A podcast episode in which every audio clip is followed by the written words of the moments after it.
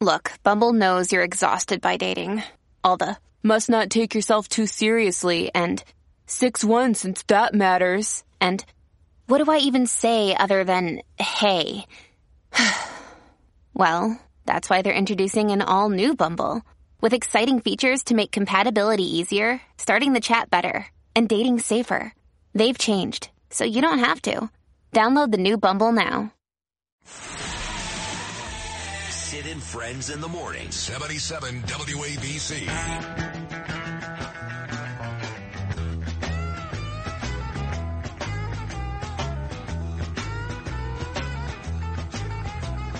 Trucking, got my chips cashed in, keep trucking, like the Doodah Man together, more or less in line, just keep Oh, what a great tune. on. Trucking by the Grateful Dead.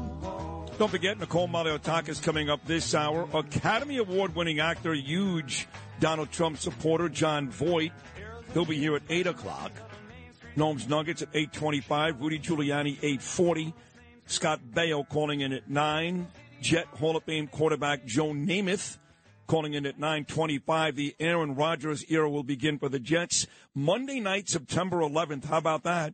Week one against the Buffalo Bills. And then the exclusive with Daniel Penny's attorney. I'm the only person to have him today, my friend Tom Kenniff. But talking about great attorneys, they don't come greater than this guy. In fact, he's in Europe this morning. You know, my biggest fan, and I got a lot of fans, a lot of fans. That's not very Trumpish, by the way. But my biggest fan is a kid named Chris Tacopina, who's a great kid.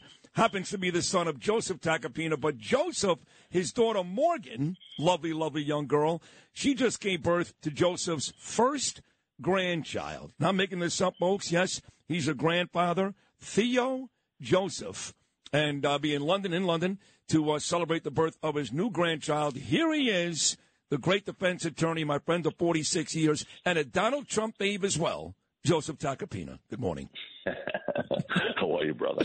That's uh, quite an intro, and you got quite a lineup today, huh? And yesterday too. Boy, Sid, every day. Every day. It's That's- the place. It's the place to be. Well, thank you, Place to be. thank you, buddy, thank you. And you've been uh, such a major part of this show's success because you're involved in so many of the big news stories. But it's been a crazy week for you. Does it feel like that verdict for E. Jean Carroll was three days ago? For me, it feels like three months ago. Yeah, no, exactly. Was, what, that was like my last trial or five trials ago. I mean, it was it was unbelievable at that how quickly days uh, evaporate, especially after a trial. It's always the same thing. You know, you're you're going literally 20 hours a day. Sid. I mean, it's no joke. We're in that office till four in the morning. You know, and and and then you, you get through the trial, and then there's like this woof. The the air's let out of the tires. Um, the adrenaline's gone, and it's uh, it's a strange feeling. I'll tell you.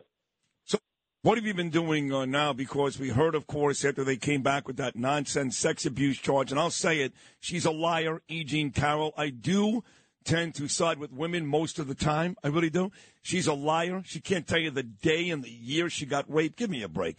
So now, She um, didn't get raped. Remember, she didn't get raped. The Correct. jury found unanimously that she this was a rape case. Right. I mean, her first Andrew, Andrew Napolitano said it best yesterday. Her first words out of the box when she was a witness to this jury was, "Donald Trump raped me." A week later, the jury said unanimously, "No, no, he didn't." Yeah. So and then you I- get then you get that's what this is morons like this uh, Tony Lickman, who's a moron, the guy that uh, represented Pablo Escobar, saying, "Well, you know, he still uh, with his fingers did something and it was sexual abuse." No one ever said that. By the way, any No, type no, of no, penetration, no. any Yeah. type of penetration is rape, including fingers. You know, sexual abuse could be somebody walks by and slaps you on the butt, even if he was there, No. which he was never there. what it is is the Access Hollywood tape. Really, it's it's what he's already you know said at times. I mean, and and it, he was elected president with all that, right? And and so this will not. And by the way, that's an Access Hollywood tape that never should have been part of this trial. That's an issue for appeal. It's it's a joke that that was let into this case. I mean, it's the most overwhelmingly prejudicial. Would not be allowed by law in in most courtrooms. But let me tell you, it's it's not laying a glove on him, right? It's not laying a glove on him. His numbers have gone up. This hasn't scratched him because you know he's had these these scandals before. Um, and, you know he's he's said they're not true.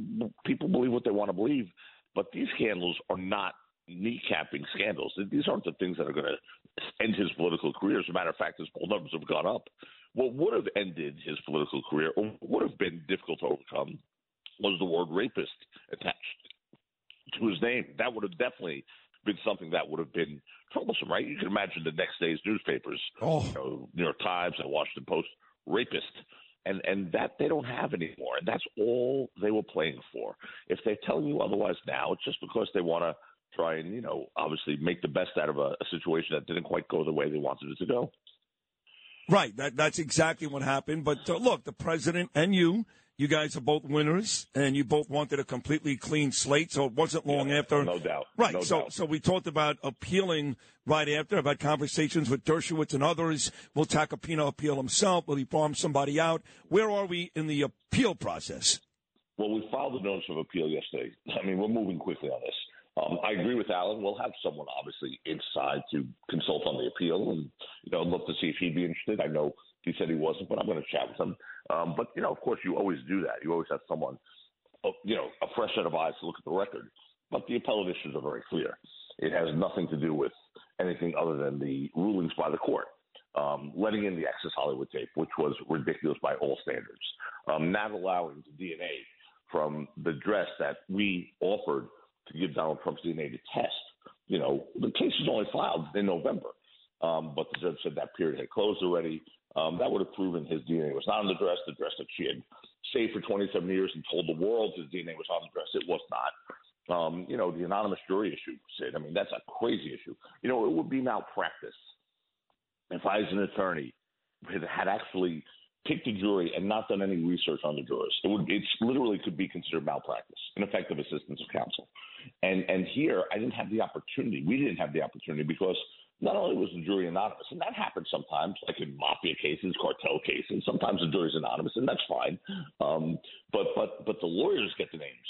So the lawyers can do their background to make sure you have no one on there who I don't know two years ago wrote on social media Donald Trump is an animal Donald Trump should die or whatever. I mean, we we have no, we were looking at nine blank faces. I think that's another big issue. There are so many issues, but those are those are the Yeah. ones that jump off the top. You need about like seven or eight legitimate issues to appeal this. You know, I don't know. Uh, and again, you're in London celebrating the birth of your grandchild. You've got your own cases, a million of them, and of course, a couple of very high profile cases. I'm not sure how much attention you're paying to the Daniel Penny story, but it did come down manslaughter too. Uh, Tom Kenniff is a good friend of mine. I know you know him as well, and uh, he's going to have uh, his client in court today. I, for one, was happy it was manslaughter too, not murder. I didn't think for one second they weren't going to charge this guy with something. Not in this city with Al Sharpton yelling every day. What are your thoughts on uh, on the Daniel Penny revelations? Listen, from what I've seen, from what I've seen, I could make an argument, a strong argument, he should not have been charged, let alone charged with manslaughter. I don't think, you know, uh, murder was never happening. See, murder is a premeditated act where this guy set out to murder this guy. That's not what happened here. He reacted to a situation. But you know, I've I've read witnesses' statements, and witnesses' statements are pretty pretty helpful for for um, Penny. I mean, you have a guy coming on the train said, I don't care. I'll take a bullet. I'll go to jail because I'm going to kill people on this train. I'm going to kill people. And he's yelling like a madman.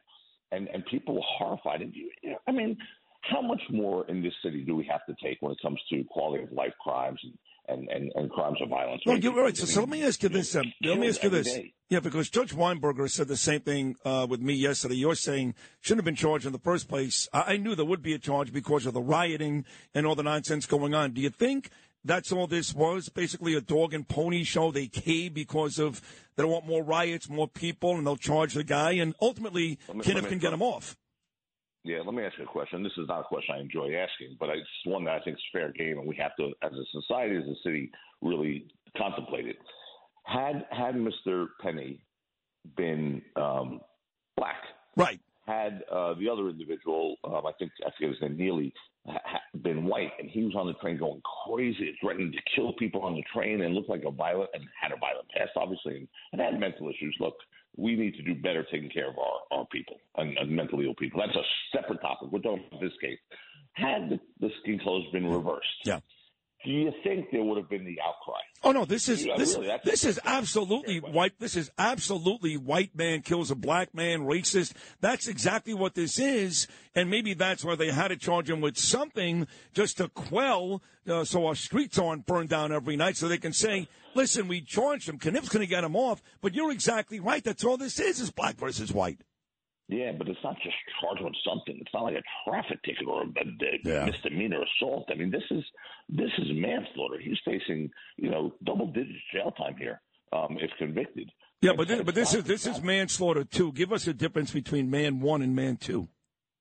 it's the degree of recklessness, wanton disregard for another life. I mean, um, but but according to the, the statutes that I read, um, he's facing up to 15 years if convicted of this. I mean, now that doesn't mean he'll get 15 years, but you know, again, these judges are elected, right? Put some pressure on the courts, protest, protest, and and see what happens. I mean, look, from all accounts, this guy didn't. this. I'm, I'm talking about the defendant, Mr. Penny. Penny. didn't instigate anything.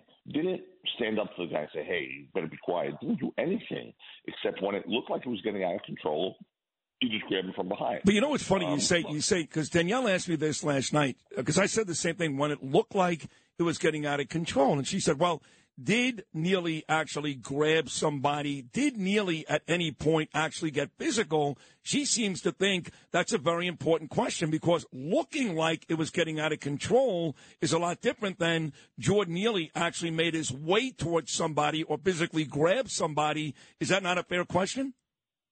He was thre- one thing's a fact, and you see these videos. He was threatening passengers.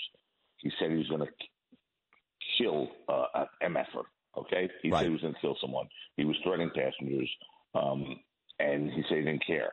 You know, you cross that threshold when you do that. And you don't, you know, fire in a crowded movie in a crowded train. You don't Right, just right, Go to people's face and say, Right. "I'm going to kill you. Right. I'm going to kill you." You know, and and and it just you don't do it. Um, I think there's consequences, and I think once he and obviously he had mental problems, and I'm, you know, again, sorry for that, but he did have more than forty arrests, right? Yep. And and he was a violent guy. He's a bad guy. Look, I know his mother was murdered when he was 14 years old. He was a bad guy. I've said time and time again, and I mean it. Daniel Penny's a hero. That's the word I'm using. Hero. I wish more New Yorkers did what Daniel Penny did. So in the final 30 seconds here, Joe Tacopina, I know you love Tom Kenniff. You know him well. He's a great guy. But if you, if you were Mr. Uh, Penny's lawyer in this, then nothing would go down, right? Nothing. Thrown out. Done. Well, nothing will go down. Ultimately, I mean, whether you know, you know, the Manhattan DA's office uh, has this penchant for charging people, um, you know, based on political pressures. I don't know if you heard about that. I heard recently with the, you know, the guy who used to be the president of the United States. I think they did something like that. So, but nothing will go down ultimately. I mean, look, this guy should be thanked, and I think some witnesses did thank him. Um, and and I think he's going to be okay. And Tom's a good lawyer, and I think it's going to be be all fine. And and you know, look, I'm I'm hoping because otherwise, if this if if he goes to jail, Yeah. then basically what you're saying to people is, as long as it's not killing me, this guy, let him go kill somebody else on the train. Right. I'm just staying out of the way. Right. And, and really we really sort of fall apart as a society. I mean, self defense is defending oneself or other or another, and and this is really where it falls into. All right. Joe, as always, an amazing, amazing conversation. Congratulations to you and Morgan on uh, little Theo. And uh, love your son, Chris. That's my man right there. Have a good time in Europe. I'll see you when you get back. Keep calling. Keep talking. I love you. Thanks, brother. My man, Joseph Tacopina. Mazel tov, little Theo. Little Theo Joseph, his grandson. And uh, so good calling us live from Europe this morning.